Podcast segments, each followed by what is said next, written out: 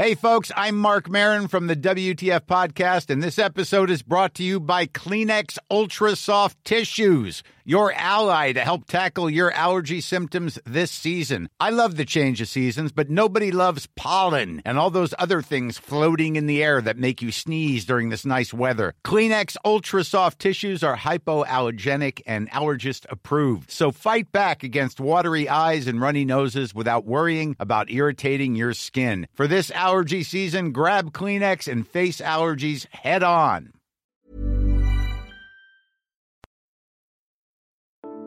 For a sense of how garbled America's debate over energy has become, consider a poster for a concert. Every summer, some 400,000 music fans descend on Chicago's Grant Park for the Lollapalooza Festival. On this year's poster, a cartoon monkey shreds electric guitar as the park's famous fountain sprays green goo over the city. But last month, an ad appeared for Lollapalooza that looked a little different. The monkey remained, but the headline act would be corporate greed, and the festival sponsored by ExxonMobil, Chevron, and Shell. The mock advertisement was created by the Sunrise Movement, early champions of a Green New Deal to decarbonize America. But instead of calling for an end to fossil fuels, the Sunrise Movement's ad demanded almost the opposite a cap on gas prices to make fuel more affordable. And the Sunrise Movement aren't the only ones struggling to square their climate ambitions with concerns about pricey oil. I'm Charlotte Howard, and this is Checks and Balance from The Economist. Each week, we take one big theme shaping American politics and explore it in depth.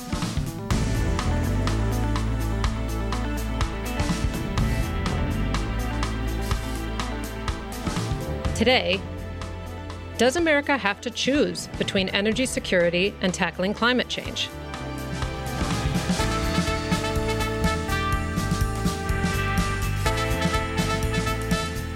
President Biden came to office promising a clean energy revolution that would both slash emissions and strengthen the economy. But that priority has been overtaken by the need to control high oil prices and look tough on Russia. How has the war in Ukraine changed President Biden's energy calculus? And what's left of the green agenda?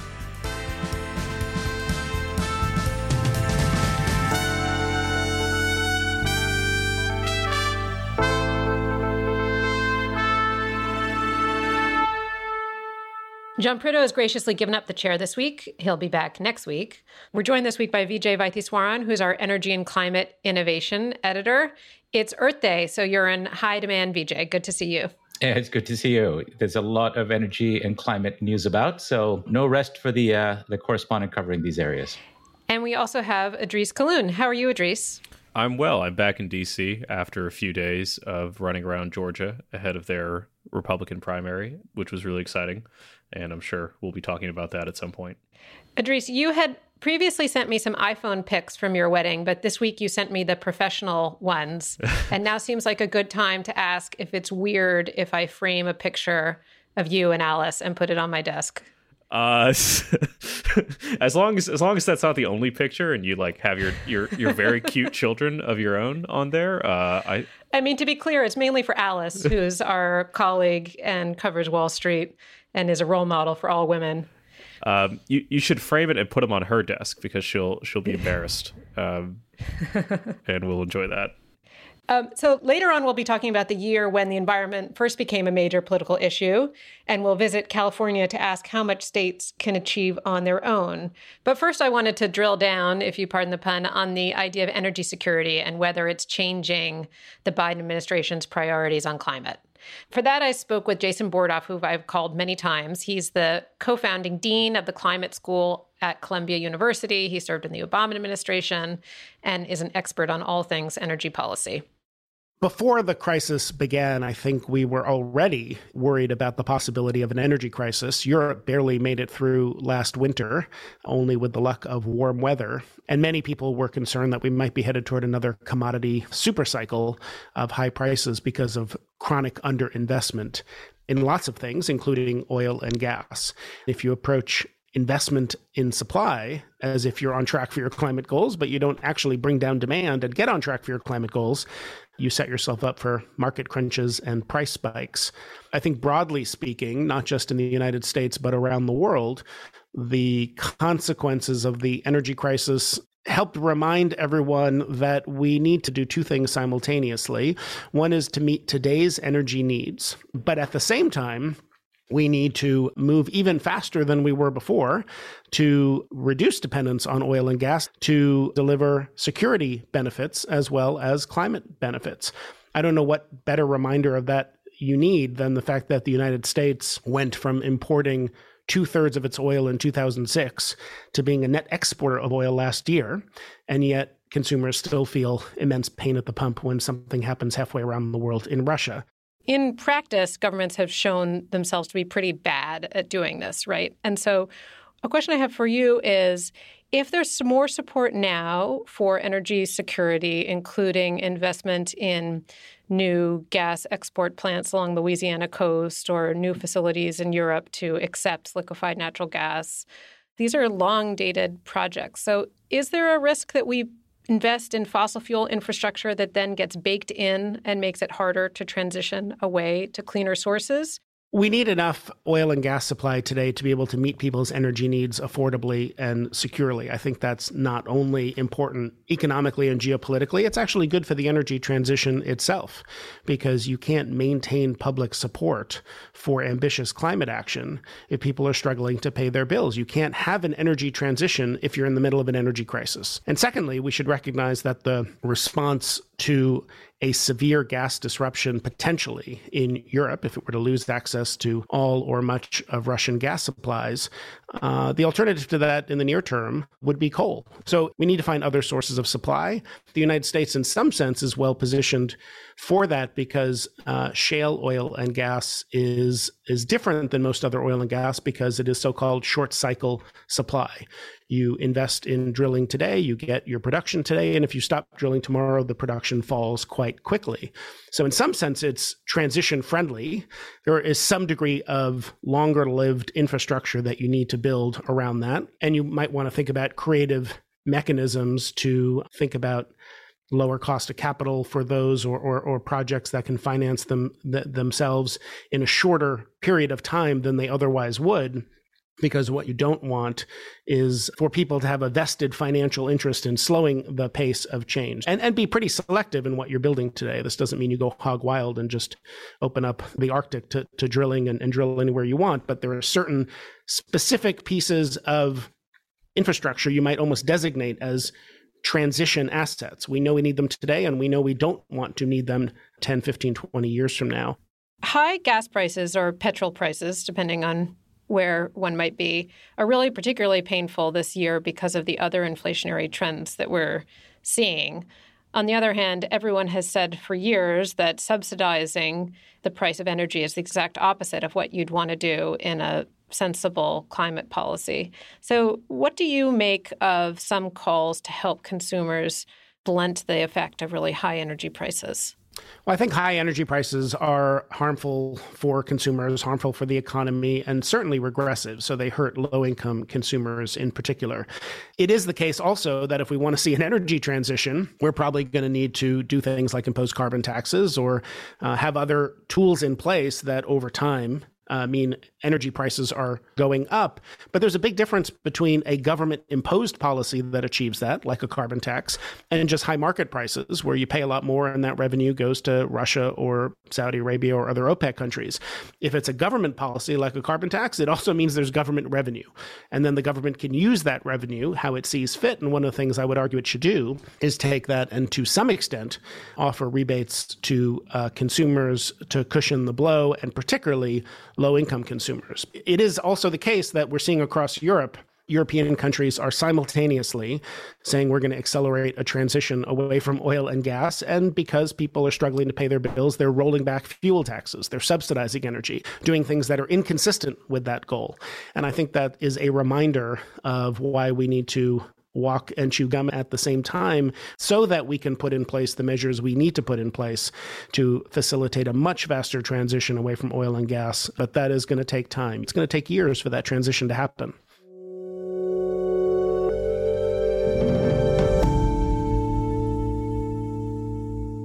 Vijay, you've been following this very closely, both Biden's energy policies and Europe's response to the war in Ukraine and thinking about how they might reduce dependence on Russian gas and Russian oil. What do you make of the way that the war has and hasn't changed America's calculus and America's position as an energy exporter? The war has been a dramatic boost to America's position as a likely future exporter, particularly of fossil fuels. Uh, and this, in, ironically, the Biden policy on this, which has been to create something like a Marshall Plan, that is to encourage domestic development of natural gas, particularly in the shale patch, uh, which had previously been discouraged. Let's remember, just a few months ago, uh, the administration was seen as quite hostile to the oil and gas industry and uh, more supportive of climate goals. They were anti pipelines. Uh, the industry was endlessly complaining about being treated as toxic and, and unwanted. Um, what we saw was a big U turn, of course, with the uh, embargo imposed on Russian imports, which is a bit of a tokenism by the Biden administration, and then an exhortation to, to basically drill, baby, drill ironically a Trump concept, has been revived under Biden to send American freedom loving, democracy loving molecules of natural gas to our friends in Europe and maybe other countries too, instead of Russian gas. That is a, a phenomenal U turn that's going to have tens of billions of dollars worth, if not more, of investment implications. The shale patch is a financial desert. Uh, the, the reckless investments by shale companies destroyed $300 billion of investor capital. And so Wall Street had walked away from these guys and they were in decline. And now they've been given a lease on life. In fact, I'm headed to the shale patch to explore this a bit further in the next few days. I hope you're bringing your audio recorder with you.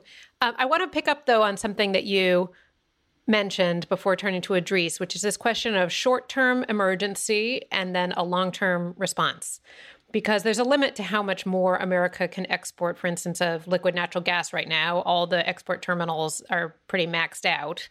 Um, and then there's investments that are going to be made now that have long term implications. Do you think that this U turn that you described locks America into a fossil fuel future? So there's a, a something of a a dance of the seven veils that's being conducted at the highest levels in terms of energy and climate policy. America now is clearly on a trajectory to becoming, uh, once again, a superpower in energy. We're going to produce more and export more of the dirty stuff. But at the same time, the promise is made, not yet substantiated, that on domestic policies, we're going to have very ambitious climate policies that will curtail demand, that will encourage efficiency, uh, boost clean energy and, and smart grid, and all of the other things that are needed. So the idea is that uh, Washington can do both things and thereby be dirty for others that need it, but not actually use that oil and gas at home. I think that's going to be a tricky one to pull off myself. Idrees, you've seen in recent days the Biden administration talk about opening public lands to drilling again. And we could have a debate about how important that is substantively, but it clearly is politically important too. This is something that the left and his supporters cared a lot about in the campaign.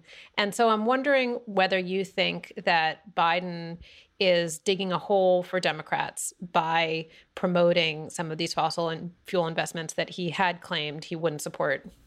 I, think it's clear that the politics of this are extremely dangerous, and the White House acknowledges that. Vijay made the point about uh, uh, a dance of seven veils going on, and of course that ended with someone's head on a platter. I, I, I think they're aware of that risk. Basically, the White House's messaging on this has been to try to blame this as Putin's price hike, which you know I think they have to try, but ultimately is not going to convince that many voters. I, I think you've also seen uh, some vulnerable Democrats like Raphael Warnock, who's a senator in Georgia, who's running for probably a very tight reelection, have embraced policies like a gas tax holiday. And they are basically frantically searching for ways to demonstrate, as I think the Biden administration is, that they are not hostile to fossil fuel production, particularly um, at this moment. And the problem for the White House is that while it can encourage a lot of things to happen in the short term, it can't do any of the long term stuff that it wants without Congress. And it's failed to implement its climate agenda so far. Uh, there are some murmurings that uh, maybe they'll be able to get something through before the elections, in which they probably lose their uncontested majority. But at, at this point, I think what we actually are getting versus what the Democratic presidential campaign was about. You know, whose whose climate policy is greener? How many trillions are you going to spend? At this point, if you could just get a few hundred billion, that would be a real accomplishment. We're going to get into more of the Democrats' plans and the remnants of them in the next segment. But while we're still talking specifically about oil prices, at the beginning of the episode, we gave this example of the Sunrise Movement trying to blame big oil companies for high energy prices and talking about imposing an artificial cap on prices at the pump. Vijay, what do you think about the president's ability to bring down prices for ordinary Americans? The thing about oil is it's a fungible global commodity. So uh, ultimately, uh, every barrel of oil around the world is connected to every other one in price. I mean, there'll be discounts and different grades, and the geeks will tell you that, oh, no, it's all very different and complicated. But basically, oil is like bananas in this way. This is perhaps the most liquid global market, short of perhaps the currency markets. And so, for that reason, it's very difficult for policymakers to influence prices other than uh, reducing or increasing the level of gasoline taxes, for example. In America, we pay so little in gas tax, it's not a very useful lever. So I think it's mostly for political how should we say expediency the idea of price controls no we tried price controls in oil it was an utter disaster and you know credit goes to jimmy carter and then later ronald reagan who lifted oil price controls and set america i think on a on the right path on energy policy all right, thanks both. In a minute, we'll go back to a look at a year when the federal government did manage to pass major environmental legislation. But first, the usual reminder you really should subscribe to The Economist if you don't already. This show is just a real tiny taste of all of the things that we do, and you can find the best offer at economist.com slash uspod, which is the link to subscribe, and it's also in the notes for this episode.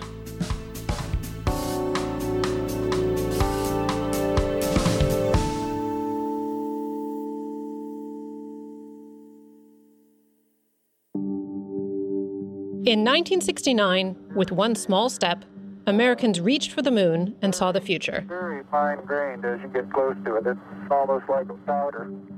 But back on Earth, some were realizing that the future might be bleak. The bald eagle, beloved emblem of a nation, was on the verge of extinction. Lake Erie had been declared biologically dead. In Cleveland, the Cuyahoga River was so polluted it caught fire. And in Santa Barbara, the largest oil spill America had yet seen, turned 35 miles of Southern California coastline black. It has really deteriorated. It's a, a bad situation. It's a complete mess throughout the, the marinas. It was all a bit of a shock for the newly inaugurated president, Richard Nixon, on his first visit back to his home state. Brow furrowed, hands deep in the pockets of his suit, he poked at the sludge with the toe of one shiny Oxford.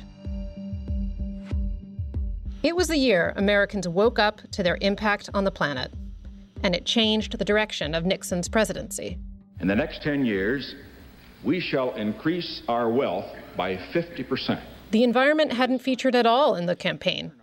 But in his first State of the Union speech in January 1970, it was front and center. The great question of the 70s is Shall we surrender to our surroundings? Or shall we make our peace with nature and begin to make reparations for the damage we have done to our air, to our land, and to our water? The pivot made sense. After all, Nixon was just giving the people what they wanted.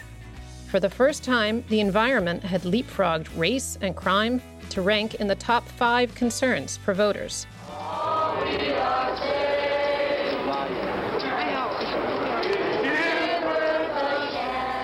In April, 20 million people, or 10% of America's population, took part in the first ever Earth Day demonstrations. It wasn't clear why the state police ordered the demonstrators out, but they were leaving when, for no visible reason, trouble. Nixon didn't have a majority in either house, so environmentalism promised precious common ground for an America roiled by counterculture and protest. The quality of our life on this good land is a cause to unite all Americans. In a flurry of activity, he created the Environmental Protection Agency, or EPA, and signed into law the expanded Clean Air Act, which gave the federal government the right to set air quality standards and limit emissions for the first time. He followed up with the Clean Water Act, the Marine Mammal Protection Act, and the Endangered Species Act, helping to bring the bald eagle back from the brink. These problems will not stand still for politics or for partisanship. They demand to be met now. The race was on. Over the next couple of years, Democrats and Republicans battled to outgreen each other. And in 1972, environmentalism was a major presidential campaign issue for the first time. And to canoe on the Allagash River in Maine is to understand what it means to have clean air and clean water and a decent environment for everyone. Ed Muskie has written virtually every major piece of environmental legislation passed by the Congress in the 20th century. Muskie for the country. But once Nixon had his landslide, he had other priorities. Worried that he was giving too much to the left, he pulled back support for anything that sounded like big government. And by 1973, he had other problems. World wars among big powers are quite possible to control dwindling oil supply. In the Dallas area today, dealers raised prices to more than 40 cents a gallon. An oil embargo by Arab countries over American support for Israel set off a national energy crisis. The capacity for self sufficiency in energy is a great goal.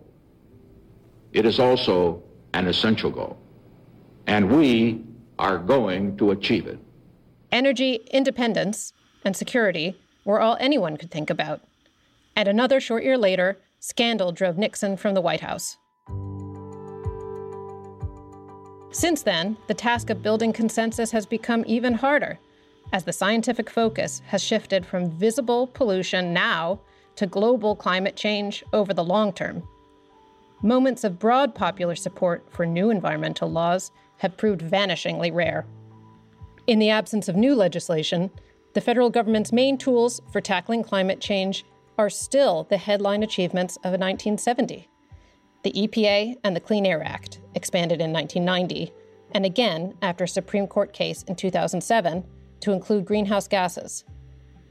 Legal battles over its reach and power continue, and today, as in 1973, fears over energy security risk driving further progress off the agenda altogether.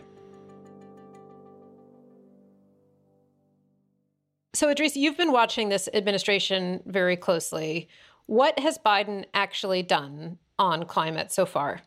Well, he's done much less than he's promised. I mean, rhetorically, this administration is the polar opposite from the previous one, more committed to international obligations to reducing emissions and, you know, is committed to rejoining the Paris Climate Accords.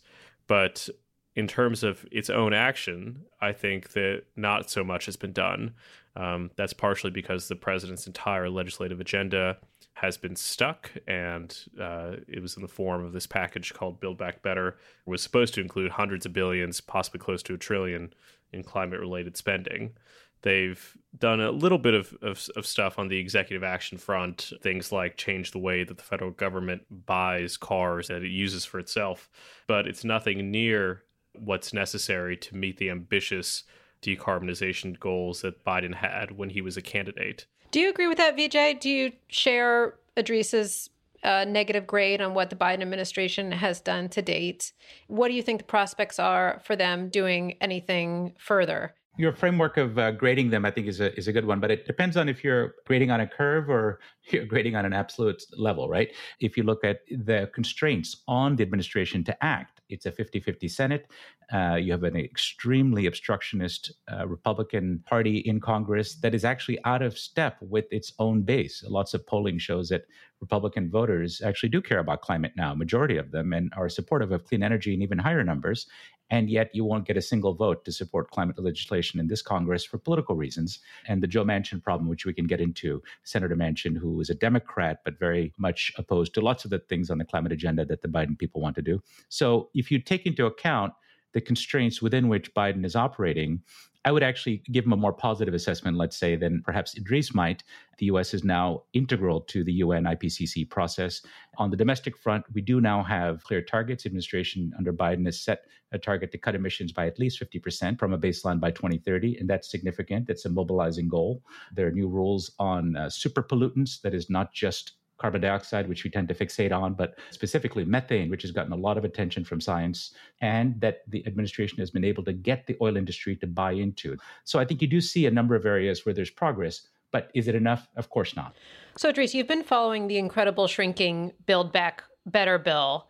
And when you look at Manchin and the other key people in the Senate who would need to support a bill for it to move forward. Is this something that actually might happen this year?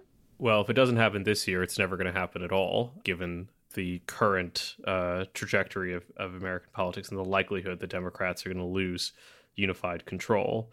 I think that while there might be conversations that are going on, you know, there's nothing close to actual legislative text. There's nothing close to hearings that have begun.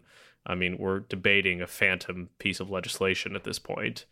It might materialize, but I'm I'm I'm a little bit uh, skeptical, as maybe you can tell. Okay, I want to talk more about the contours of this phantom to really push the metaphor too far because Vijay, you and I were chatting earlier this week, and I was really struck by how much even a slimmed down Build Back Better bill could achieve on climate what would the main impact be and what are the main tools that would lower America's emissions? First thing to say is uh, I think Idrees is right to remain cautious about the prospects for any kind of legislation with ambition this year. Having said that, uh, I've been talking to lots of people on the Hill in the last week, and there is a buzz amongst Democratic uh, staffers, committee members looking into how they could revive a skinny version of Build Back Better. It would extend the tax credits and other forms of support for a variety of clean energy technologies for a decade. At the moment, things like support for wind is stop go. Every couple of years, Congress has to renew this. And so investors have a lot of uncertainty in the way that clean energy has been supported in the past. Uh, policy certainly is very, very good for getting long term investment. The second thing it would do is at the moment, the way that policy support is involves uh, fiddly rules in the tax code that mean that a lot of utilities, for example, don't have the tax structure to take advantage of some of these or a lot of these subsidies, and they go unused. The new rules would fix that. So basically, it would be money in the bank. And the third thing that's actually very good is under a proposal from Senator Ron Wyden, this would shift support from being specifically tied to individual technologies to over time becoming technology neutral support. One of the big problems historically with this sort of carrots approach is that uh, you get captured by elite interests, right? Companies and technologies that have the strongest lobbies tend to have their hooks into whatever subsidies are being handed out. By shifting over to objectives like decarbonization rather than specifically wind, let's say, or just one kind of technology, is going to make a really a powerful transformation in American energy policy. Analysis by a group at Princeton uh, that does modeling on this sort of thing shows that if just the infrastructure law is in place, the new infrastructure law, it might go just maybe 10% of the way towards reaching the goals that the Biden administration has set for US decarbonization by 2030. Whereas if Build Back Better Light were to pass, it would actually get America most of the way, it would dramatically closer to that ambition. I'm going to stop you there because we'll be back in a moment to explore what can be done to limit climate change if the federal government doesn't do anything. So we're going to look at state level action.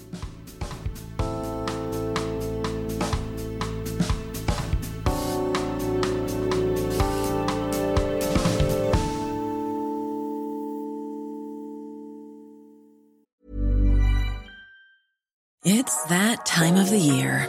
Your vacation is coming up.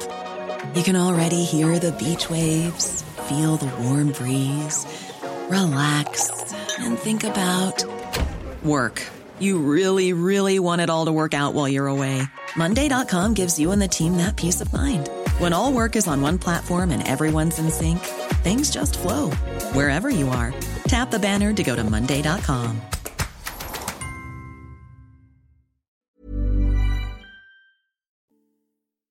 People always like to say that states are the laboratories of American democracy. In the case of climate policy, given the lack of federal progress, it's particularly true. Our colleague Aryn Braun, who covers the West, has been reporting on just how much can be learned from the subnational level in the state that is most often pointed to as a leader on this, California. In California, Mary Nichols is known as the Queen of Green. I manage to create drama wherever I go, I think. she was twice head of California's Air Resources Board, which is the state's air pollution regulator, and it's fondly known as CARB. That seemingly mundane role put her at the forefront of decades of experimental climate policy that have earned California the reputation of America's greenest state. Well, I suppose that the most obvious date that you could pick would be 2006 when AB 32 was passed by the California legislature and signed by Governor Schwarzenegger. And governor had his photo on the front of Newsweek magazine holding a globe on his finger.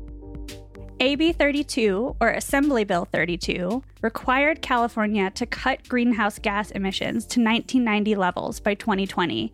It was the first such legally binding target at anything like this scale. When we sign this bill, we will begin a bold new era of environmental protection here in California that will change the course of history. It launched California as a model for others to follow, and the former Terminator and his Green Queen as climate warriors on the global stage. I went to Switzerland in 2007.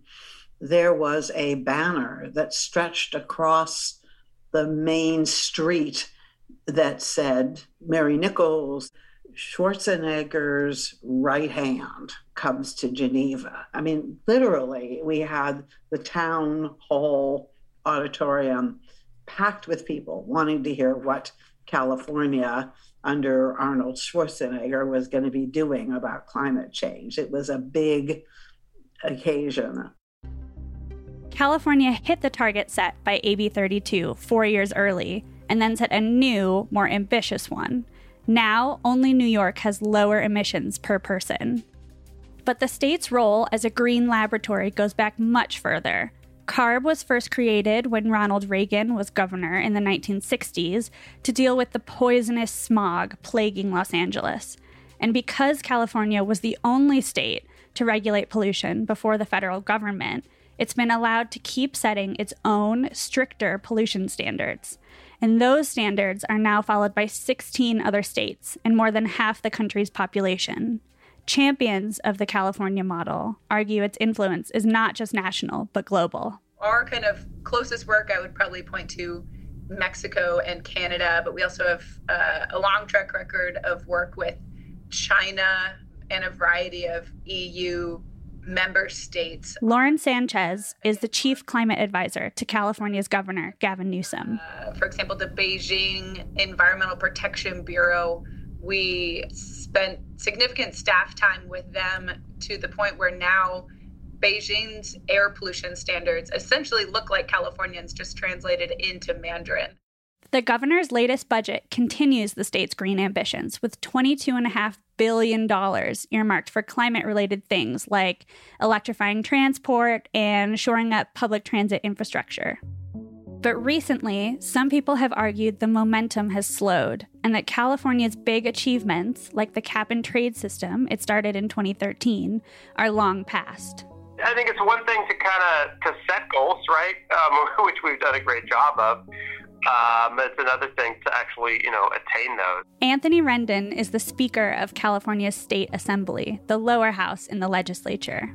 Children in my district have a shorter life expectancy than kids in other parts of, uh, of LA County. That's specifically because of the five, six freeways that run through my district. Last year, an audit found that data collection errors had led to CARB overstating emissions reductions from electric vehicles. We haven't addressed, uh, you know, what is essentially the elephant in the room, which is, which is oil, uh, oil in the oil industry. At the same time, Californians are painfully aware of the effects of climate change through wildfires and drought, extreme heat, and rising seas. Only 6% of Californians think we're doing enough on climate change. And Lauren Sanchez notes the threat from extreme weather isn't the only challenge that could prove existential. Californians are facing the climate crisis, but they're also facing an affordability crisis, a housing crisis, and an income inequality crisis. These things might not seem connected, but they really are, especially in California. Some legislation meant to protect the environment has been used by NIMBYs who don't want their neighborhoods to change to block transport and energy and housing projects that could make life cheaper and greener. One of the barriers is how can California make sure that we're not, um, you know, letting the affordability and housing crisis kind of further our our climate woes, so to speak. High energy costs have thrown these contradictions into sharp relief. While the rest of America is wringing its hands at $4 gas, Californians can only dream of that. This week, the state's average price per gallon was $5.70. The governor has proposed sending 9 billion in fuel rebates to car owners. And as energy prices rise, figuring out how to decarbonize without hurting Californians is not going to get easier. Over the years, California's climate warriors have hoped the federal government would follow their lead. But as Congress continues to sit on its hands, the Queen of Green, Mary Nichols, remains determined. Our projects, our programs were designed to be models for others. Uh, we're very committed to the idea that we should be able to hold up what we're doing and say, you know, this should be done everywhere. Vijay, California is definitely a model, and some point to it as a model of what to do and others what not to do, because the state does have higher electricity prices, for instance, than others, and certainly than the national average. So, how transferable is the California model, and is it advisable to try to emulate California? Uh, first thing to be said is that state level action, whether by California or any other state, is useful uh, in that laboratory democracy approach that is to innovate, to try new things, but ultimately will not solve the climate problem for America or any other country, subnational levels, because you need national legislation. The reason is simple interstate commerce, leakage. Climate change doesn't stop at the borders of California. If they have policies that, for example, raise electricity prices or impose some curbs on, on, on greenhouse gas emissions, companies can leave and go to Texas or Arizona, which they have done, and we've written about this. Having said that, uh, it's really fashionable to beat up on California in various ways, as high tax and uh, you know sort of uh, generally excessively regulated. All that's probably true, but when it comes to climate change, I think California is a shining example of a success in America, and it's worth saying that. California has been able to grow its GDP about 60% in the last 20 years, even as its greenhouse gas emissions per head have declined by over a third in that same time period. That's a, an astonishing success in its own right, especially when you weigh it against the record of the remaining 49 states. Uh, it puts it positively in the middle of the European Union. A number of these policies can and are being emulated. The cap and trade system, which is regulating uh, greenhouse gas emissions, the eastern parts of the US uh, have uh, something called RGGI, which is a regional approach that mid Atlantic and northeastern states are using. They've been able to show uh, dramatic declines in greenhouse gas emissions in the sectors that are covered in eastern part of the U.S. And so I think uh, there's a knock-on effect, demonstration effect. They're going to get it wrong, maybe pay too much, but they'll set the lead for a lot of others to follow. Yeah, it's interesting that you noted the cap and trade system in California and RGGI in the Northeast on cap and trade. I've been struck in looking at American states.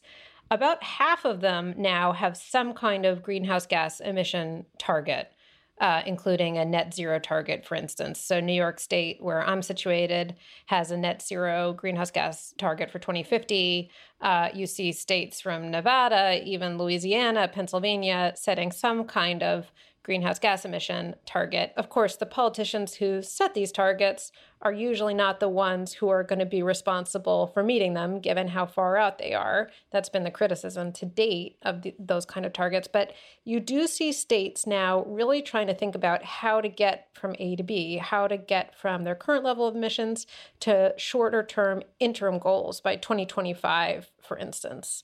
So I, I'm curious what you think, Idrees, about the ability of states to dramatically reduce their own emissions without assistance from Washington, without real assistance from federal legislation. I think the states have had to go it alone in large part because the federal government is no longer able to do big sweeping legislation like the Clean Air Act or the Clean Water Act. Um, what the federal government has been doing under Democratic administrations is try to use this legislation and try to reinterpret it using executive authority to increasingly maximal uh, degrees. So we saw this under the Obama administration, most notably with its Clean Power Plan. And the problem with this method of doing it is that it's it's not very durable. So we saw the Trump administration very aggressively rolled back uh, environmental rules that have been put into place, and what we see from the start of the Biden administration is that its executive agencies have been very busy undoing all of the mess that the Trump bureaucrats put into place. So that's rules on mercury emissions, uh, fuel emission standards for cars and heavy vehicles, all manner of, of new rules that are being put in place. That's what a lot of the administrators of the EPA have been focused on undoing. What we haven't seen yet is an attempt to create something like a clean power plan, um, which basically reinterpreted the Clean Air Act in quite a sweeping way and would have imposed, at least on the electricity standard, fairly strong uh, emissions reductions targets. That was being actively litigated before the, the transition of, of power happened. And if they attempted to do something that was very sweeping, something like you know, as ambitious as California or RGGI, I'm sure that would get litigated again. And, um, you know, given the current makeup of the Supreme Court, I think that it might not ultimately be successful. I'm going to make a, a prediction here uh, I will predict that America's greatest contribution to fighting climate change will not be policy innovation in Washington or even at the states, but rather private sector innovation, technological advances, startups, scaling up, financial innovations. I think that the US has a phenomenal capacity to innovate. And it has been retarded in this area because there hasn't been a clear signal from government but when i so i spend a lot of time in you know the dens of engineering workshops in silicon valley entrepreneurs and vc worlds um, and also the the big companies that are supporting uh, the ecosystem of tech innovation and climate and i'm incredibly energized. I almost feel like I'm in a reality distortion field whenever I go and spend some time with climate innovators energy storage, for example. Uh, most of the world's most promising energy storage, um, grid scale energy storage uh, innovators are American or American funded or are foreigners who came to America to coalesce to build and trial their companies. So, being that hotbed of innovation, as they get towards scale, they can be deployed in every country in the world, solve problems around the world. And so, it may not actually end up putting America as a country at the leading edge of cutting its own carbon emissions. But I think America will play a huge part of that uh, solution for the world.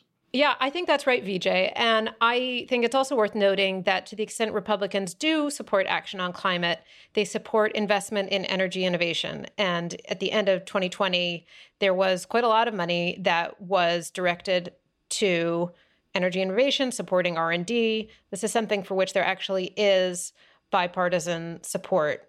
But I think, just to go back to the point on the private sector, that you do see movement not just in the firms that are focused on climate innovation, but also more broadly across America's economy, attention to climate change, driven in large part by these giant investors like BlackRock, State Street. I wrote this week about the shareholder proposals that American companies face this year.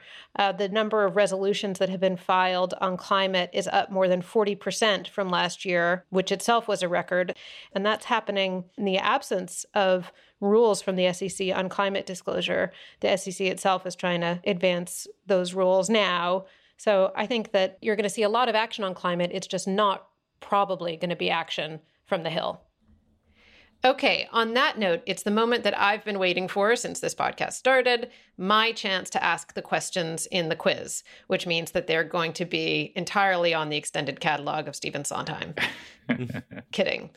Okay, so The Economist first mentioned the word decarbonization in May 1936. Needless to say, it wasn't in an article about the environment, but in one marveling at the progress of the internal combustion engine. The earliest versions of those engines would get clogged with soot and need frequent, quote, decarbonizing. Question one One presidential innovation enabled by the internal combustion engine has been the presidential motorcade. But who was the first American president to own a car? Can I guess Wilson? Vijay? I, well, venture that it was uh, not till FDR was the president owning his own personal car. It gives me great pleasure to say that you're both wrong. it was William Howard Taft who bought four cars and had the White House stables converted into garages. He even bought a fully electric car, which was the Baker Electric Runabout. The first president to actually ride in a car was McKinley. Jeez, cars are old. I know. Turns out. Question two Taft was not an athlete, but he did inaugurate a presidential sporting tradition. What was it? Was it the annual bathtub race? Yeah, he wasn't a known sportsman. Does the Easter uh, egg roll, which we recently have, count as a sporting event? Or Wrong yet again. Uh, throwing the opening pitch of the baseball season in 1910 between the Washington Senators and the Philadelphia Athletics. Presidents Carter, Trump, and Biden are the only three presidents not to have done so. I I just want to say, I think Joe Biden has thrown out a first pitch, but when he was vice president. Amika, our producer, says that you are indeed right on that. So, so but perhaps I should be our uh, baseball editor rather than energy editor, given my greater knowledge of this topic. okay, thank you, Vijay, and thank you, Idrees. Thanks, Charlotte. Thank you. And thank you to our producer, Amika Shortino Nolan, and our sound engineer, Nico Raufast. If you like Checks and Balance, please do let people know and leave us a rating and a review. You can get in touch with us via email. The address is podcasts at economist.com. We read all of your notes and love to hear from you. In the meantime, thanks very much for listening. We'll have more checks and balance next week.